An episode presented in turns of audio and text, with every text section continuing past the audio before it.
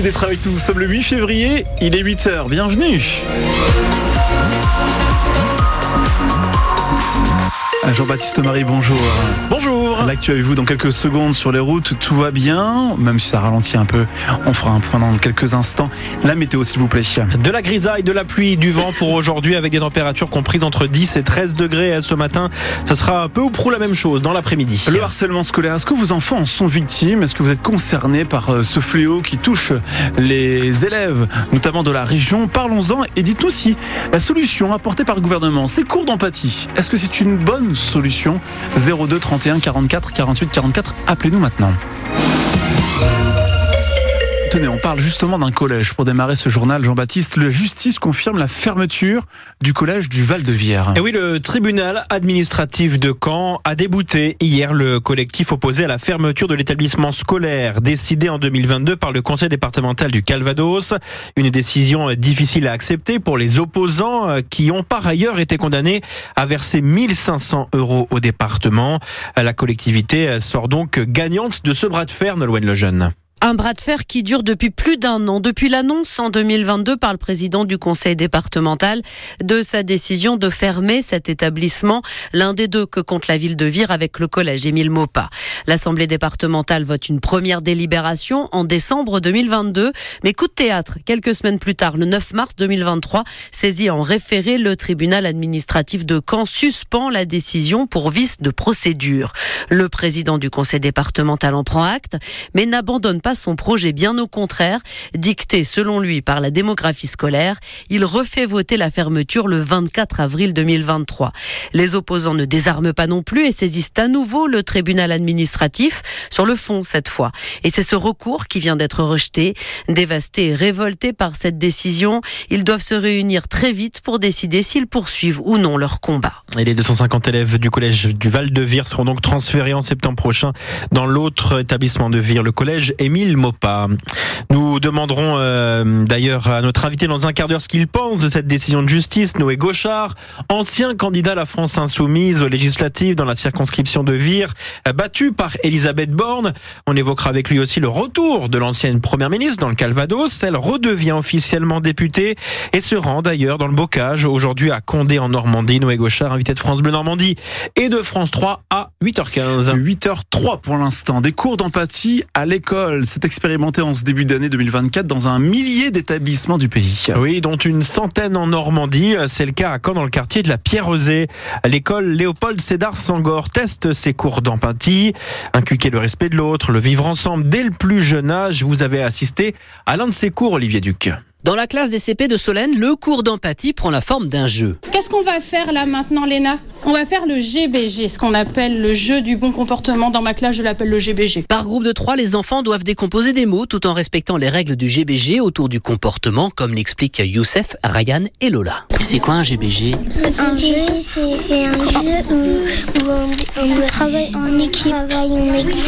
Il faut respecter tout le monde et tout ça ? Oui. Pour faire quoi par exemple ? Pour s'écouter les uns les autres ? Et aussi, on ne crie pas sur les autres quand il n'y a pas une réponse, quand c'est faux. Vous êtes l'équipe quoi ? Rose. Bonne chance. Merci. Parmi les 4 règles, on retrouve par exemple le respect des consignes, se lever si on y est autorisé, et une règle plus compliquée selon Solène qui joue le rôle d'arbitre. Respecter les autres. Qu'est-ce que ça veut dire respecter les autres ?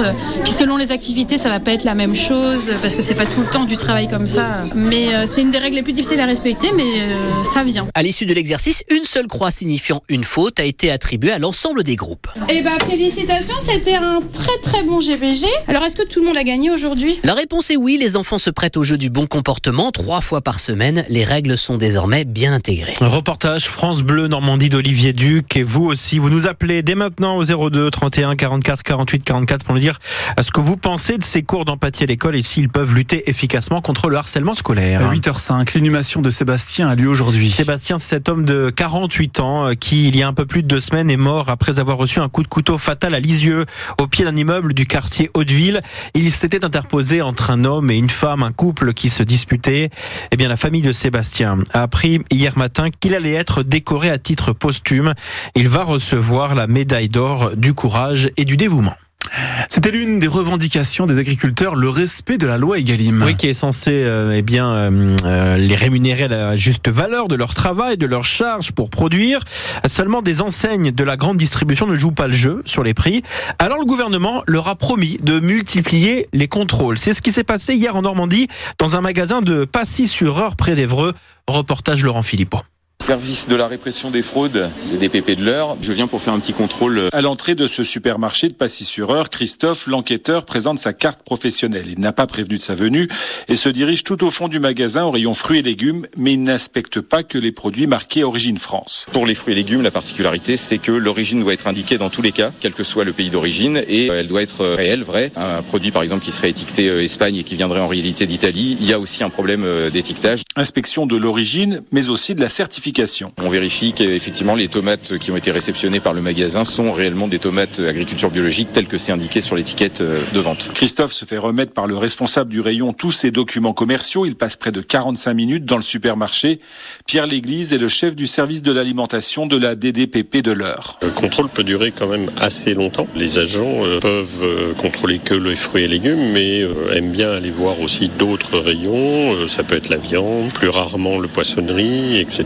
Plus d'une centaine de fruits et légumes référencés dans le magasin et aucune infraction. Tout était parfait. Ce qui satisfait Malvin, le responsable du rayon. J'essaie de faire du maximum du français. Quand il y a un contrôle comme celui-là, tout était bien, parfait, j'ai rien à dire. Donc moi, je le prends bien, les contrôles. Il en faudra même plus souvent. Parce que parfois, on change les prix, les origines pour faire acheter le client. Moi, honnêtement, je préfère être clair avec les clients, qu'ils achètent la vraie origine et la qualité. Et l'an dernier, en France, 502 sites vendant des fruits et légumes ont été contrôlés. En sport, en football, on connaît 7 des 8 qualifiés pour le prochain tour de la Coupe de France. Oui, ce seront les quarts finales. Hier, en effet, Nice, Lyon, Strasbourg, Valenciennes, le Paris Saint-Germain et les amateurs du Puy ont rejoint Rennes, déjà qualifié. C'est fini pour Le Havre et Laval, éliminé hier soir. Dernier huitième de finale, c'est ce soir, avec un club normand, le FC Rouen, qui évolue en National, la 3e division, et qui reçoit l'AS Monaco à 20h45. Un nageur originaire d'Argentan, sacré champion du monde, Logan Fontaine. Il a remporté l'or hier dans l'épreuve du 5 km de nage en eau libre, devant un autre Français. Les championnats du monde de natation ont lieu actuellement au Qatar. Et puis, après la course 100% féminine, la Rochambelle, c'est le semi-marathon de la Liberté qui affiche complet. Les 5000 dossards ont été écoulés pour l'épreuve de 21 km, dont le départ sera donné depuis le mythique pont Pegasus. Le marathon de la Liberté, ce week-end de course à pied à Caen, aura lieu les 31 mai, 1er et 2 juin prochains avec France Bleu Normandie.